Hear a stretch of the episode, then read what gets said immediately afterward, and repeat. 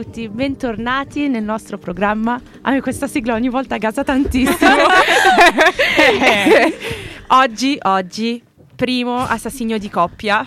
Adesso pronuncio bene il nome. Carla Omolka. Io tutto il Bravissima. tempo convinta fosse Carla Oklahoma. Invece è Carla Omolka e Paul Bernardo. I Detti cosiddetti, eh? detti anche, ecco, Barbie Ken, Ken e Barbie, vabbè, la coppia che sembra perfetta, bella, lei bionda, lui biondo, occhi chiari, Bellissimi. bellissimi, c'è nulla da dire. Insospettabili. E invece E sono invece? degli assassini, raga. Che bella. sono degli assassini. Eh, perché se no di chi parliamo qui se non Eh, di assassini? Esatto. Ecco, Non avremmo vai, senso Arianna. di esistere. Allora, mm, eh, saranno anche la coppia perfetta, però di vite perfette non ne hanno avute poi più di tanto. Allora, partiamo dalla nostra protagonista femminile che si chiama Carla Omolka, che nasce in Canada il 4 maggio del 1970 e per quanto ne sappiamo ha una- una- un'infanzia e una famiglia abbastanza normali perché cresce in una famiglia medio borghese, abbastanza si può dire con abbastanza mezzi economici, quindi studia bene, vive bene, ha una sorella più grande e una sorella più piccola, la più grande si chiama Lori e la più piccola si chiama Tammy e ha eh, due genitori, che non è scontata come cosa.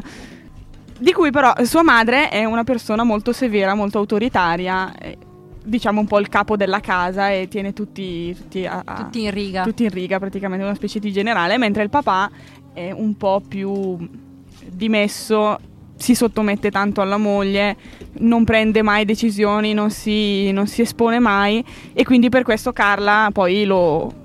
Diciamo che non è che lo odia, però non lo considera neanche tanto, non, non lo tratta come, con rispetto come dovrebbe trattare suo padre, perché dice che non, non se lo merita, perché non è un vero uomo e probabilmente questo ha anche avuto un ruolo poi nella sua ricerca di un compagno per la vita che ha dovuto cercare un uomo che avesse tutte le caratteristiche che suo padre non aveva. Viene descritta sempre come una ragazza abbastanza normale, anzi forse anche sopra la, la norma perché dice, sua madre dice che è molto dotata a scuola, ha sempre i voti altissimi, è una delle migliori, è molto socievole. Sua madre dice addirittura che è una leader, quindi è sempre quella che decide, prende le decisioni, organizza, fa e quindi fino Tutto il contrario da quella che è diventata da grande. Esatto. eh, esatto. E quindi poi però succede anche una cosa, un cambiamento nella sua vita quando arriva l'adolescenza, come a tutti, eh, immagino. Comincia a diventare un po' più ribelle, comincia a ribellarsi all'autorità della madre, a non ascoltare più i genitori, a non fare più quello che le dicono. Comincia a bere, a fare sesso occasionale con un sacco di ragazzi e quindi comincia a fare un po' la, la pazza, diciamo. Quindi, diciamo, comincia a diventare ribelle aggressiva, pic- cioè sì, abbiamo anche testimonianze di lei che verba- aggredisce verbalmente i suoi genitori e arrivano quasi alle mani molto spesso, cosa che però non succede mai. E quindi tutta questa sua ribellione, questo suo desiderio di distaccarsi dalla famiglia la porterà anche come gesto di ribellione estremo a fidanzarsi con questo ragazzo molto più grande di lei che si chiama Paul Bernardo che incontrerà nel 1987. Paul è più vecchio di Carla, ha eh, sei anni in più e è nato quindi il 27 agosto del 2000, eh sì certo, nel 1964. Nel 2000. no. Ok. E invece lui ha avuto una storia di vita e di infanzia molto, molto diversa da quella di Carla, perché un, prima di tutto i suoi genitori si sono sposati in un matrimonio combinato, perché la madre era rimasta incinta di un suo fidanzato dell'epoca e il padre semplicemente è l'uomo a cui i suoi genitori l'hanno affidata, tra virgolette, per fare questo matrimonio riparatore alla fine. Quindi il marito, di- il padre di, di Paul odia a morte la moglie, la picchia costantemente, la abusa verbalmente, la, la tratta male e in più sappiamo che a un certo punto comincia anche a stuprare sua figlia, cioè la sorella di, di Paul.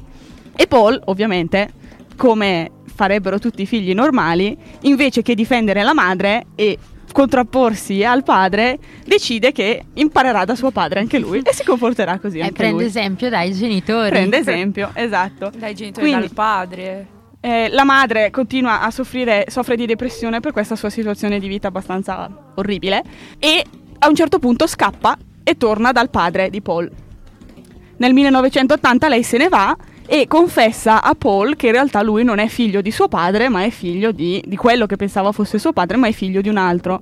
E da lì Paul comincia a provare un, forte risentimento nei confronti di sua madre e comincia anche lui a abusarne, quindi la picchia, la, la insulta e insieme al padre fanno questa bellissima coppietta di uomini davvero molto deliziosi. Nonostante però tutti i problemi che ha a casa, si dimostra sempre un, anche lui uno studente molto brillante, si laurea con il massimo dei voti in economia e comincia a lavorare in un'azienda a schema piramidale. Anche lui. E prima noi abbiamo fatto una riflessione che è già la terza persona che eh. Eh, fa gli schemi, esatto. lavora con gli schemi. Quindi, secondo noi, chi lavora in uno schema piramidale potrebbe essere eh, più propenso al credere esatto. esatto. o essere una vittima. E Perché poi Dipende e, da do- esatto. dove sei in quello schema. Eh, esatto, sei in alto, sei esatto. in basso. E oltre a questo comincia a vendere, penso fossero integratori alimentari o qualcosa del genere. Allo stesso tempo comincia a contrabbandare sigarette. Eh, giustamente lo spirito fare... imprenditoriale comincia a contra- contrabbandarle negli Stati Uniti, quindi va sempre avanti e indietro dal confine tra Stati Uniti e Canada a, a contrabbandare queste sigarette. Beh, vuole far carriera. Poi, un uomo d'affari. Eh, brava. Poi nel 1987 si trova anche un altro hobby e ah. comincia a stuprare ah, le beh, ragazze per strada. Non ti bastano due hobby, ne aggiungi esatto. un terzo. Che Quindi curriculum. Comincia questa sua comincia questa sua, questa sua, ossessione, diciamo, perché fin da quando è più piccolo sappiamo che lui ha delle fantasie sessuali molto spinte, molto violente, è ossessionato dal sesso e dalla sessualità. E quindi lui ha queste, tutte queste, queste, pulsioni e deve sfogarle in qualche modo, quindi comincia a, a postarsi vicino alle fermate dei bus e a stuprare le ragazze di notte. Poi, come già abbiamo detto, nel 1987, questo ottobre, conosce Carla. E lì comincia tutta la nostra storia. E Carla è la, diciamo, la, la, la donna perfetta per Paul perché lo asseconda per, in tutto quello che fa. Cioè lui ha queste fantasie in cui vuole costringerla a fare sesso e fa finta di che la sta stuprando e lei ci sta e continua a secondarlo e a dire che a lei anzi piace anche.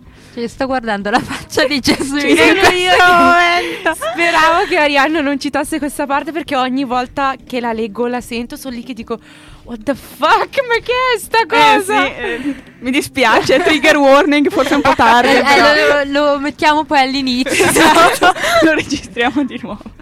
E quindi, eh, tra l'altro, lei sa del, del, lobby di Paul. Ah, ne è consapevole. Comin- perché già tra maggio, quando comincia, e ottobre del 1987 stupra già due o tre ragazze. Alla fine di tutto, quando smetterà di stuprare nel 1991, si stima che avesse stuprato tra le 19 e le 24 persone. E viene, anche gli viene dato anche una, un bel appellativo perché lui di solito trova le sue vittime in questa città che si chiama Scarborough, in Canada, e quindi lo chiamano il, lo stupratore di Scarborough.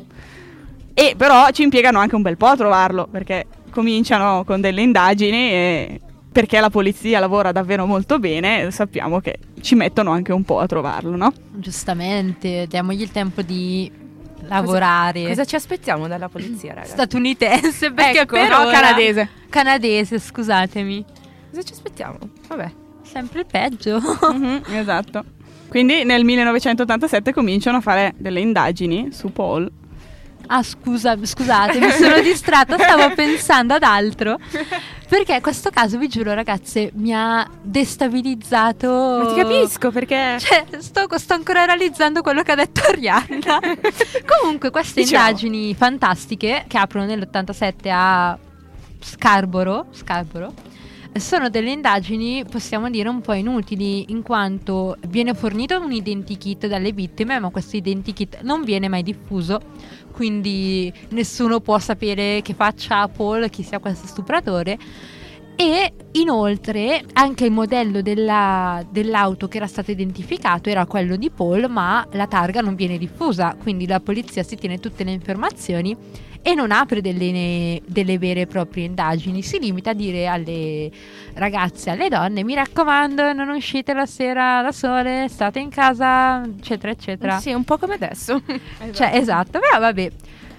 Fortunatamente noi abbiamo il detective Steve Irwin che grazie a lui nel... che non è quello australiano che entrava nelle tane dei coccodrilli non hanno lo stesso nome ma non c'entra niente. Lui no è un detective canadese che nel 1990 decide di coinvolgere anche l'FBI perché come ci dirà poi Arianna di nuovo i casi aumentano ma succedono anche altre, altre cose per quanto riguarda Paul, lui, nonostante ci sia il suo identikit, nonostante lui volontariamente ha donato lo sperma per l'analisi del DNA, se ne frega e continua con i suoi hobby serali e coinvolge anche Carla.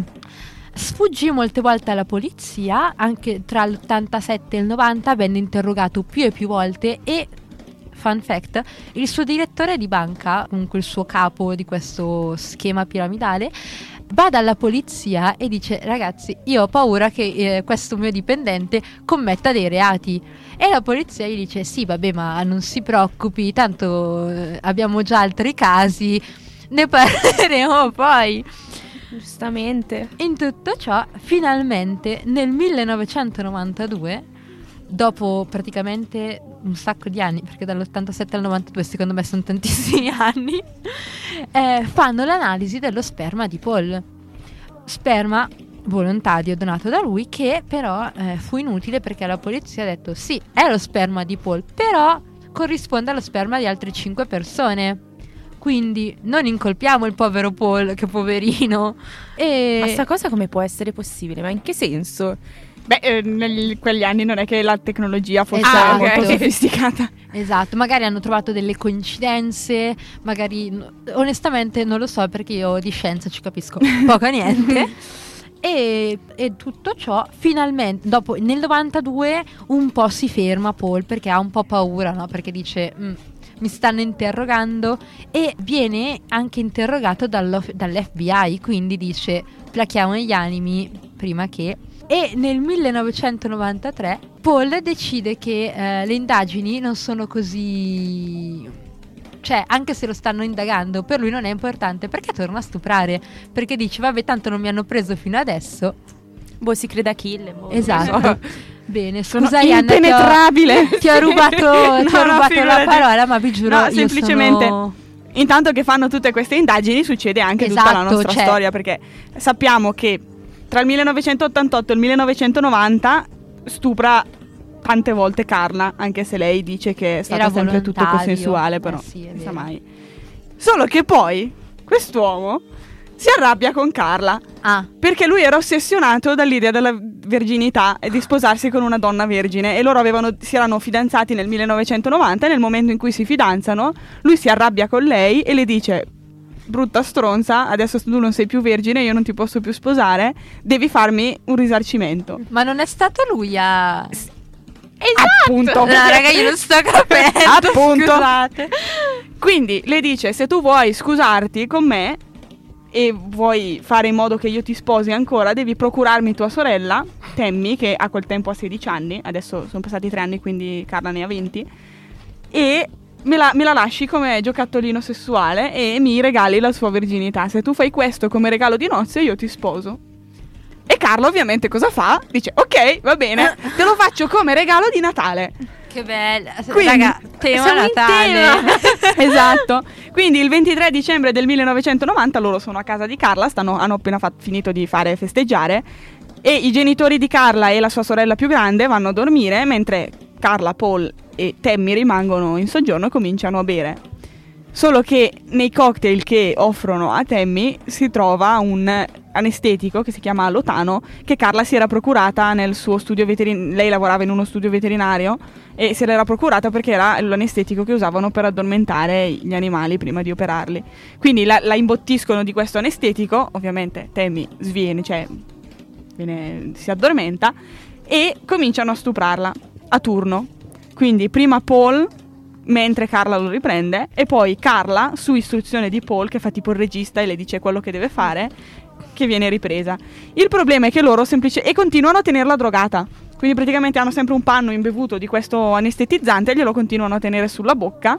E succede che lei va, ha bevuto troppo alcol, probabilmente è andata in overdose di mh, questo anestetico e comincia a, a vomitare per espellere tutte le tossine. Il problema è che è sdraiata per terra, quindi soff- il, il vo- vomito le si blocca. Cosa. Soffoca. E soffoca praticamente in poche parole. Tra l'altro Carla dirà che lei in realtà ci ha, provato a salvarla. Perché dice, facciamo come, ho provato a fare come facciamo di solito quando operiamo gli animali, quindi gli ho girato la testa di lato e ho tentato di farglielo eh, espellere, però non è, non è servito a niente. Quindi Primo loro soccorso. cosa fanno? Sì, tra l'altro cosa fanno? La spogliano, la puliscono, le rimettono dei vestiti nuovi, la portano in camera sua, la mettono nel letto e poi chiamano l'ambulanza. Ma che cosa contorta è? Quindi arriva l'ambulanza, la portano in ospedale, però purtroppo Tammy è ormai morta, viene dichiarata morta, però viene anche dichiarata una morte accidentale. E quindi nessuno si fa nessun problema.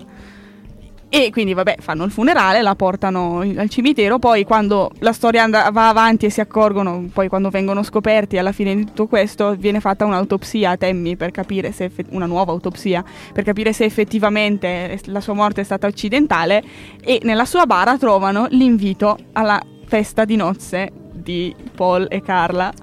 Questa cosa mi ha scioccata ed è difficile che qualcosa mi Ti lasci questo effetto perché io solitamente affronto questi casi con sarcasmo, ma questo, questo è da pazzi.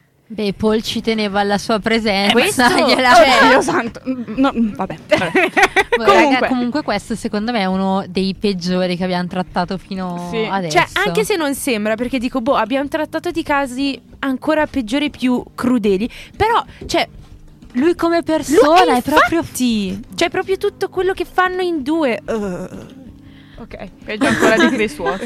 No, Eh. peggio di lui, mi dispiace, non ci sarà. Comunque, eh, allora Paul si arrabbia di nuovo perché, tipo, vedi, a me il mio regalo di Natale è morto, il mio. E allora eh, Carla decide di intervenire e di fargli un altro regalo, questa volta il regalo di nozze. Quindi che carina. il 7 giugno del 1991 convince una delle sue amiche, che non- il suo nome non viene mai rivelato, quindi la chiamiamo semplicemente Jane Doe, che è un nome generico che usano per indicare di solito le vittime. E eh, la portano a casa, la drogano e la stuprano, però questa volta sopravvive.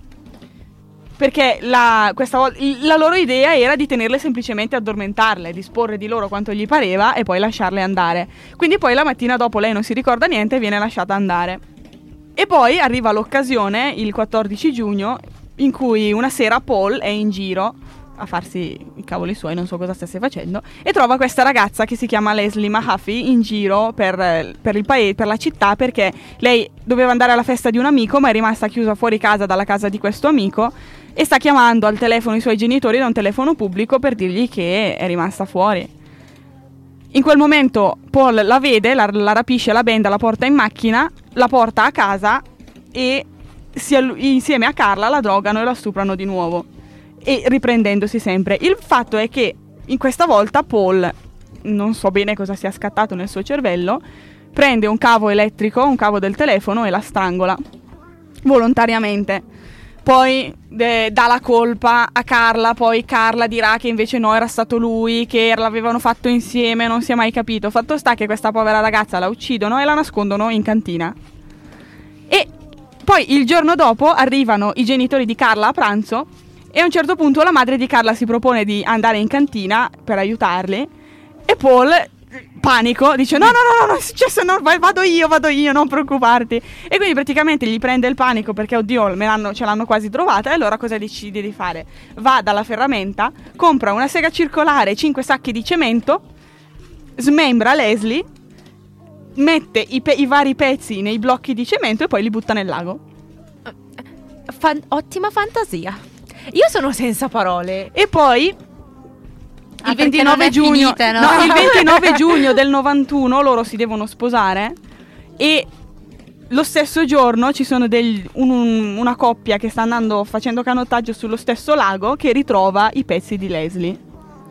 Perché naturalmente loro neanche sono andati nel mezzo del lago e li hanno buttati giù così che non venissero a galla, li hanno buttati dalla riva. Ah, certo. Quindi Ah, eh. sono arrivati indietro subito e quindi riescono a Geniali. riconoscerla e la identificano, però non- Eh. chiedono, vanno da Paul perché hanno avuto delle testimonianze o comunque lo sospettavano già e lui dice no no io non c'entro niente, non la conosco. Poi Basta. l'avete ne il giorno del mio matrimonio. Eh, cioè, appunto, Eh, io non io potevo ero in chiesa. Allora, come ultimo atto d'amore, non si sa bene, alla fine Paul- eh, Carla decide che ne vuole trovare un'altra perché Paul praticamente continua a chiedere a, a. Carla di portarle questi regali. Quindi fa Viziato. finta di essere persa, Viziato. fa, fa finta di essersi persa e di chiedere informazioni a questa ragazza che si chiama Kristen French, la minaccia con un coltello, la fa salire in macchina, la porta a casa dove c'è Paul che la trattiene per i capelli da dietro, da- nel sedile dietro, perché così lei rimane attaccata al sedile e non può scappare. Succede sempre la stessa cosa, la portano a casa, la stuprano, poi Paul se ne va e quando rimane sola con Carla chiede a Carla se per favore la può lasciare andare. E Carla dice no, ci dispiace, hai visto il nostro cane e la nostra casa e quindi se ci identifichi è un buon casino, quindi noi dobbiamo ucciderti. Quindi Paul torna, vede alla televisione l'appello che fa il padre di eh, Kristen alla televisione e dice ti prego torna a casa se qualcuno l'ha presa la faccia tornare vi daremo tutto quello che volete Paul dice no spegne la televisione stupra di nuovo Kristen la uccide e poi insieme a, a Carla la svestono la puliscono e la abbandonano in un fosso che era praticamente a 50 metri dal cimitero dove era stata seppellita Leslie l'anno prima. E questo sarà il loro ultimo, ultimo omicidio insieme. Ultimo non si sa se fossero tre o quattro, perché in realtà è stata ritrovata anche un'altra ragazza morta che corrispondeva alla descrizione delle altre loro vittime. Però non si è mai saputo perché è stata ritrovata in un lago, tutte le tracce di DNA e tutte le cose po- erano state cancellate e non si sa se è stata uccisa da loro effettivamente o no. Molto probabilmente sì. E Direi. quindi questa Vabbè, è la mm, storia. Allora, ci siamo fermati al eh, 92. Carla e Paul sono sposati, fanno le loro cose, eccetera, eccetera. Nel mentre però l'FBI non ha lasciato perdere del tutto, ma continua a fare ricerche e nel 92 riapre la pratica dell'analisi dello sperma che Paul aveva lasciato nel 1987.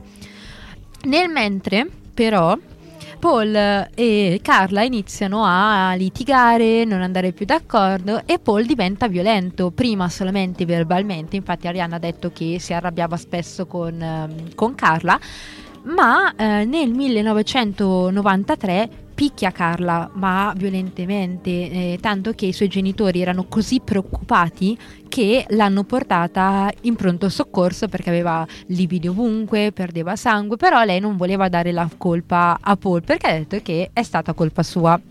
Non soltanto i genitori, ma anche i colleghi di Carla, tanto che i colleghi vanno a denunciare Paul per eh, violenza, perché a volte si presentava anche sulla- sul posto di lavoro, quindi la clinica veterinaria, e insultava Carla perché non faceva il suo dovere. Qual è il suo dovere? Perché tu invece che contrabbandi le sigarette stai facendo Wow, ma io penso che, in- che- cioè, il suo dovere qual è? Portargli le, Le vittime. le vittime. Beh, Vabbè. fai qui a lavoro? Vai a cercarmi le ragazze. Vai a uccidere qualcuno. Vabbè. Eh, nel mentre il nostro carissimo amico detective Steve Irwin fa qualcosa di buono, nel senso che mette sotto sorveglianza Paul. Già dal 1992 perché eh, finalmente viene reso noto l'identikit, finalmente viene presa in considerazione eh, il capo di Paul che l'ha riconosciuto, le vittime vecchie e la macchina di Paul che è una Camaro beige e quindi non lo arresta subito perché dice proviamo a tenerlo sotto sorveglianza, magari lo becchiamo. Ovviamente non succede, ma nel 1993, dopo la denuncia dei colleghi, anche Carla denuncia Paul e nella denuncia dice che lo picchia e dice che ha una tendenza molto violenta anche verso le altre le altre donne. Il detective in questione è sempre il solito, Irwin, che fa una sorta di accordo con Carla e gli dice se tu mi dici tutto quello che ha fatto Paul, vediamo di trovare una soluzione. Però lei non è che pensa solo eh, cosa ha fatto Paul su di lei. No, no, gli racconta proprio tutto. Quindi Era rotta, insomma, non ce la faceva più. gli ho raccontato degli omicidi, delle vittime, di tutto. Si vede che ha avuto un misunderstanding. Boh. e vabbè, detto ciò, il legislatore, cioè il legislatore è in Italia, allora pro- scusate, e il procuratore decide di fare un accordo con, uh, pa- eh, sì, con Paul, con uh, Carla e fanno un patteggiamento. Lei si farà soltanto 12 anni con la possibilità di eh, scontare la pena in semi-libertà e di uscire su parola dopo un tot anni se lei testimonia contro Paul. Tutto questo però, ricordiamoci, avviene prima che Paul viene effettivamente arrestato, quindi è una sorta Perché- di tutto in segreto. Sì, tra l'altro, fino ad allora, poi loro erano convinti semplicemente di star cercando lo stupratore di Scarborough. Esatto. Invece si sono ritrovati un E assassino. invece Carla Eh, fa un ok. po' la snitch e dice ehi finalmente nel 1993 verso la fine viene arrestato anche Paul che viene arrestato per omicidio di primo grado stupro aggravato reclusione illegale rapimento abuso su minori e smembramento che però eh, da noi si chiama delitto contro il cadavere io ho trovato in America smembramento Mhm. quindi Smembramento sia. tutte queste accuse e in tutto ciò Paul non è che si difende, dice no no, sono stato proprio io e ho Yeah, anche i video che me. lo dimostrano. Dovete vederli, guardate quei film. Guardate come, cosa e faccio. cosa fa di divertente? Dà tutti i suoi filmini all'avvocato. Scusate, non fa ridere, però No, no, fa Cioè, ridere. ha fatto un'opera d'arte e mi sembra anche giusto che voglia che la gente la veda. che si chiama Insomma. Ken Murray è talmente provato, allibito, stupito che decide di nascondere i video, quindi non li consegna alla polizia, non li consegna alla difesa, ma non li consegna neanche all'avvocato di Carla. Cioè se li tiene per lui perché dice che sono talmente tanto osceni che eh, non possiamo divulgarli. Però un suo collega che si chiama John Rosen nel 1994 decide di eh, far capire a Ken che non è proprio ottimale eh, nascondere i video perché è occultamento di prove e finirebbe anche lui sotto processo. Nel 94 quindi eh, Ken Murray viene sostituito da John Rosen che decise di consegnare i nastri alla difesa. Tuttavia, visto che c'era anche una giuria e quei video a quanto pare erano davvero così sconvolgenti, che eh, fu fatto sentire solo l'audio senza il video. E nel 2001 quei nastri vennero del tutto distrutti perché era talmente atroce, così brutto da vedere che via. Sì, se no ti immagini, sai, la gente su internet che razza di roba ci avrebbe tirato fuori da Sì, quei video. esatto. Ma secondo me qualche copia esiste in giro. Non lo voglio so. sapere. Eh, infatti. No, perché Vivo su bene così. trovi tutto anche senza cercare. Tipo, Come ti il caso- le foto di Travis sì, Alexander? Travis. Io che cercavo tipo cose normali, boom, la foto del cadavere. cioè, io non ero pronta. Boh, io, io diciamo che non mi sono interessata perché vivo bene anche senza sapere cosa è successo. Va bene così. Poi, sempre nel 94, l'avvocato John Rosen dice a Paul: divorzia da Carla perché sennò. Cioè, è un po' un problema. E lui dice: No, no, vabbè, io divorzio, però comunque anche Carla è colpevole. Non ho ucciso io. Cioè, dopo che la prima l'ha confessato, poi dice che non l'ha uccisa lui le vittime, è stata Carla. Tuttavia, noi ci ricordiamo, cioè scusate tutto molto contorto, però vabbè. Noi ci ricordiamo che Carla aveva fatto un patteggiamento e quindi le avrebbe testimoniato contro Paul e quindi non poteva prendersi la colpa. Ma questo patteggiamento era stato segretato, quindi finché Paul non è andato in giudizio, lui non voleva divorziare perché pensava che Carla fosse dalla sua parte. Invece no. What? Carla ha fatto proprio, cioè si è messa a fare speculazioni, a dire che Paul era cattivo, Paul la picchiava, però non faceva mai riferimento alle altre vittime, era sempre solo su di lei. Tranne per la sorellina Tammy che anche lì eh, disse che Paul voleva tra- tanto bene a Tammy, erano molto Eh. legati, si è visto. Talmente legati che è stato un incidente, nessuno le ha fatto mai niente, anche se c'erano i video. Oh mio dio. Vabbè, Paul eh, viene per eh, tirare le somme, è un processo mediatico, viene però, eh, anche se è mediatico, quindi influenza molto eh, le opinioni dei cittadini eh, che appunto ne parlavano e c'erano anche tanti giornalisti proprio all'interno del processo. Infatti, io ho trovato eh, un giornalista che disse che ricorda chiaramente il modo in cui l'avvocato John Rosen si comportava in aula prima che la giuria entrasse, faceva il giro del campo con le braccia incrociate e aveva l'aspetto di un ragazzo pronto a combattere perché il suo obiettivo era quello di, eh, di demolire Omolka infatti, e Carla. Infatti su internet se si cerca bene si trovano anche mh, gli script del, del, processo e l'avvocato di Paul praticamente le dice che eh, lei è promiscua, che è succube, che è colpa sua, lei doveva ribellarsi. Insomma, dà la colpa a Carla. Per fortuna la giuria in questo caso dà eh, scagione a Carla, ma questo, come vedremo poi con Giosmina, è un argomento molto controverso perché non è mai stata fatta una perizia psichiatrica su Carla, a differenza che su uh, Paul. E Carla sì, viene messa in carcere per 12 anni, ma perché ha patteggiato, perché magari poteva risultare appunto innocente. È molto controversa la figura di Carla in questo processo.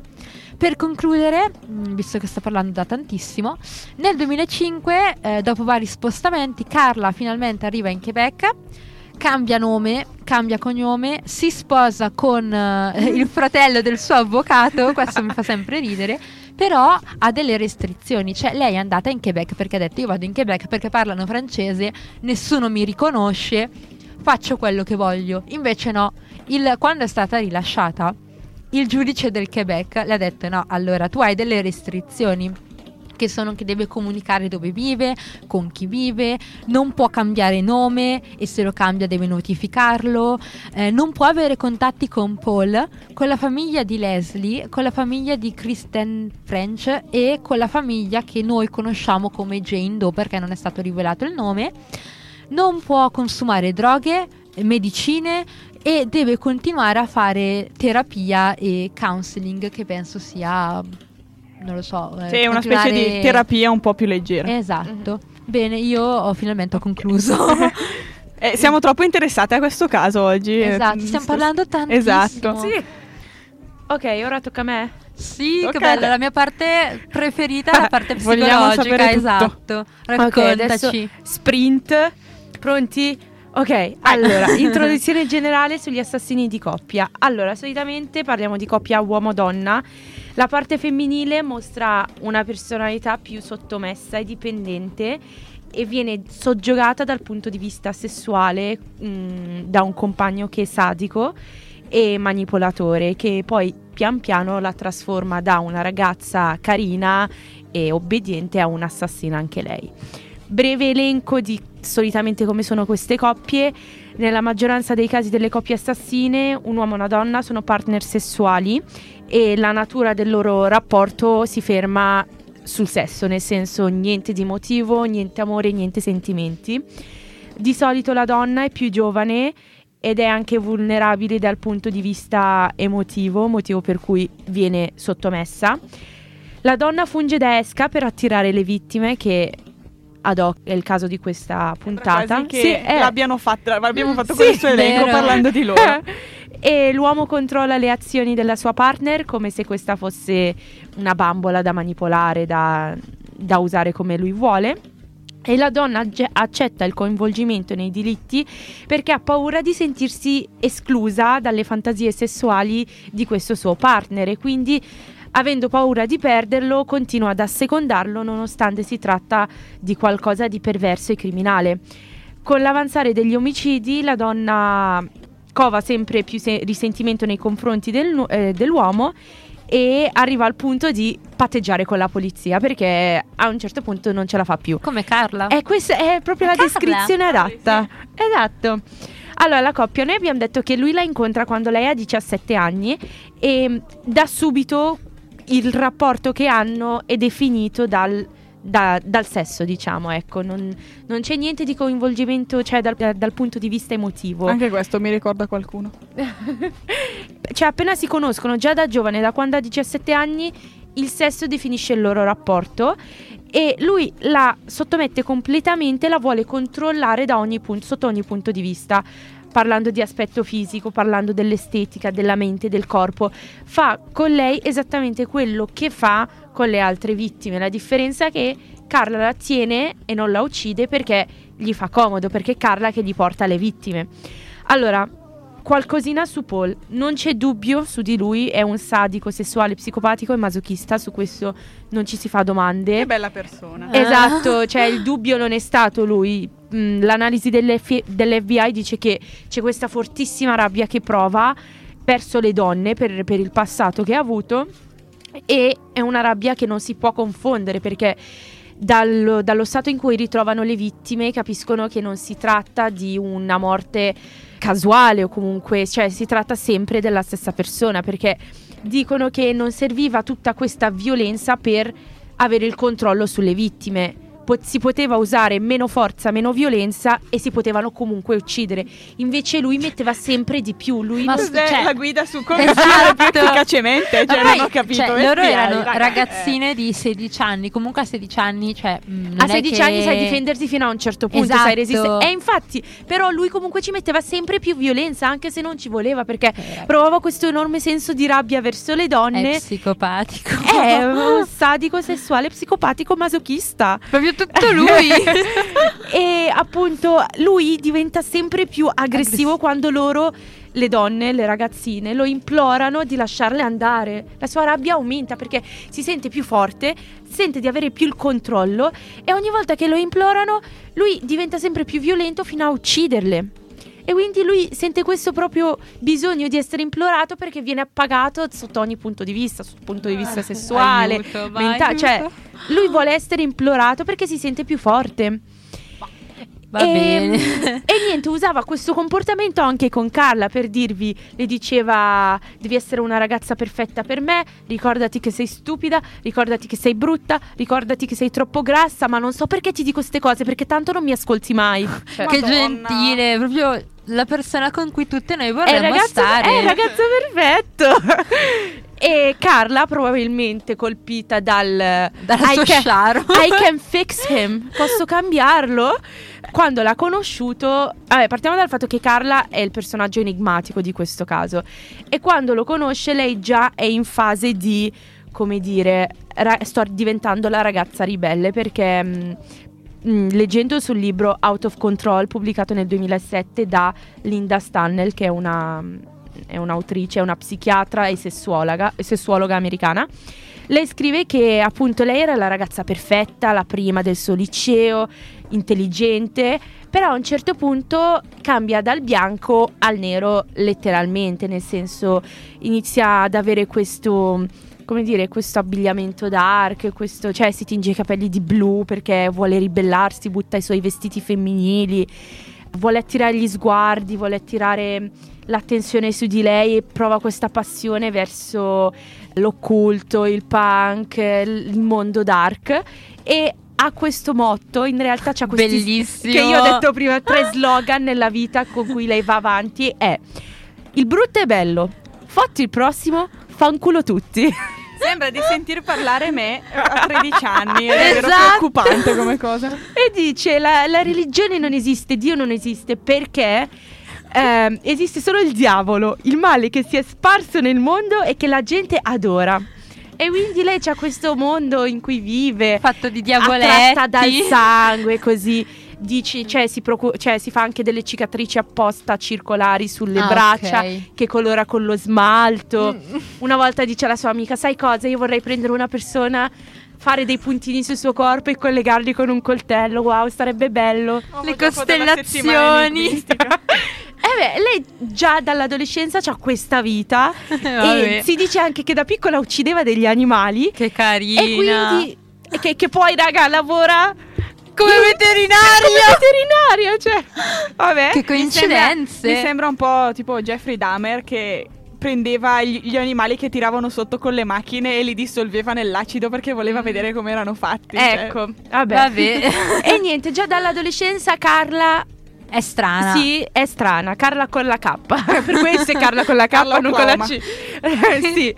E po- possiamo dire che lei ovviamente è stata maltrattata, è stata abusata, però sembra quasi che lei si sia allenata a fare la vittima, cioè sembra quasi che sia Mm, andata è a cercare vero. come si fa a essere una vittima e io assumo questi comportamenti da vittima, nonostante lei non abbia bisogno di fare una mossa del genere, perché da un certo punto di vista è una vittima, la picchiava, la maltrattava È vero. però, mh, nel senso, anche gli esperti dicono: lei non prova rimorso, a lei non frega niente delle vittime, a lei frega solo tutto di se stessa. Tipo, Mm. dice: mentre stava confessando, a un certo punto si arrabbia e dice: Eh, mi ha fatto arrabbiare sta cosa che Paul a una vittima ha messo de- de- de- qualcosa da bere nel- nei calici di cristallo che eh, miei che avevamo comprato. Questa cosa mi ha fatto arrabbiare perché non può fare così. Scherzi, guarda che il cristallo è difficile da pulire. Cioè, ok. Il regalo di nozze non si Eh, tocca. esatto. Esatto, cioè, per una vittima stessa. poi. Che poi alla fine è stata diagnosticata con disturbo da stress post-traumatico, ansia e depressione, non empatia, arroganza e narcisismo e non ha evidenza di, di masochismo a differenza di Paul. Però no empatia, lei non frega nulla No, delle infatti. altre. La domanda che ci facciamo è: è una vittima o una colpevole? Lei veramente non voleva fare quelle cose atroci? Non è mai andata a fare la denuncia perché aveva paura veramente, come dice? Cioè, lei ovviamente mh, era sottomessa a Paul e probabilmente faceva quello che gli chiedeva perché lei aveva paura di essere abbandonata, perché appunto vedendo O la di figura... finire come le altre. Sì, però secondo me era, Era anche l'abbandono, secondo me. Secondo me lei ha proprio bisogno di, Di qualcuno, qualcuno, che sì. la controlli, perché se non sbaglio tu hai raccontato della figura del padre che era assente, sì, vero. che era assente, Mm. a lei non dava fastidio che non avesse quell'impronta in casa proprio di padre, di figura maschile. Di padre patriarca presente. Eh, secondo me lei ha proprio bisogno, sente il bisogno di questa figura per riuscire a vivere, per essere felice, perché questo la rende felice. Lei è una persona che si può, met- che si può sottomettere facilmente e poi è una persona che è ab- abituato a sottomettere le persone e insieme fanno la coppia perfetta e insieme sono felici e contenti ma per motivi completamente diversi. Lui perché si sente potente, si sente di possedere il mondo nelle mani, lei perché si sente controllata e questo le dà piacere. Che poi lei è stata diagnosticata con. Adesso non mi ricordo più. Ah, ibristofilia, che praticamente quando un individuo è sessualmente eccitato perché vede un comportamento del partner violento, sessualmente violento, e questa cosa la eccitava. Cioè, lei è stata Vabbè. diagnosticata anche È lo con stesso questo. motivo per cui ci sono le gruppi dei serial killer che gli scrivono. ve- in- eh, come il come trend Chris di Watts. TikTok Sì. su Ted Eh. Bundy. Sì, esatto, cioè- esatto. È, è un, Che è poi Ted Bundy è brutto, ra- cioè io Eh, non so. è proprio brutto. È brutto. Chris cioè. Watts Boh. almeno è un po', cioè nel senso. dai. È pelato. Eh, vabbè, eh, sono gusti. Eh, no, Poi è basto se non sbaglio. Davvero? Vabbè, raga, dettagli. Sì, dettagli. Noi sappiamo che non soffriamo di bristofilia. Ecco, Siamo questo sane su questo aspetto. Esatto. Comunque tutto questo non significa che lei non sia responsabile delle sue azioni, perché le cose le ha fatte conscia di quello che faceva. Dall'altra parte è stata abusata anche lei. Però Abus- è sempre spiega ma non giustifica. Esatto, Esatto. esatto. È vittima, ma non tanto vittima quanto, quanto le altre ragazze Esatto. che procurava Eh, il suo E ragazzo. sia vittima sia carnefice, perché alla Eh. fine era lei che procurava e eh, secondo Paul è stata anche lei a uccidere. Esatto. Quindi È come- boh, È, è il solito circolo vizioso Sì. di abusato div- che diventa abusante. Eh sì, Esatto. Che poi lei già dalla giovane età si sente attratta da questo comportamento, da questo mondo, dal, dal sangue, dal, dal far male, dal sentire dolore. Cioè lei sempre è stata attratta da questo. Quindi il- il- il- l'enigma era... Era veramente f- vittima o fingeva di essere una vittima? Io ce l'ho scritto in grassetto negli appunti. o forse fingeva di essere vittima. Non lo sapremo mai. Ecco. lasciamo a voi Sì. decidere. Come disse ai posteri l'ardua sentenza? No? No. non lo so. Non lo so. Fa niente. Vabbè. Ok. Molto poetica come conclusione. Allora, noi Bene, chiudiamo la puntata che già ci abbiamo messo tantissimo. esatto. Esatto. Quindi, Eh, ultima canzone, End Burn di... Ah, vabbè, salutiamo. esatto. Salutiamo, sì, Saluti. stavo dimenticando. Arianna che mi fa così sulla spalla. No, perché Salutiamo. dopo, dopo sono io quella che deve editare l'audio e tagliare i pezzi. Quindi Ok. Salutiamo. salutiamo. Ci Ciao. vediamo giovedì. Sì, settimana prossima. Alle io voglio fare la puntata sul Natale. La ecco, facciamo, ecco, dico. Tranquilla, si fa, si fa. Ce lo ricordiamo. Faremo una Preparatevi. Punt- ecco. E niente, noi vi salutiamo e...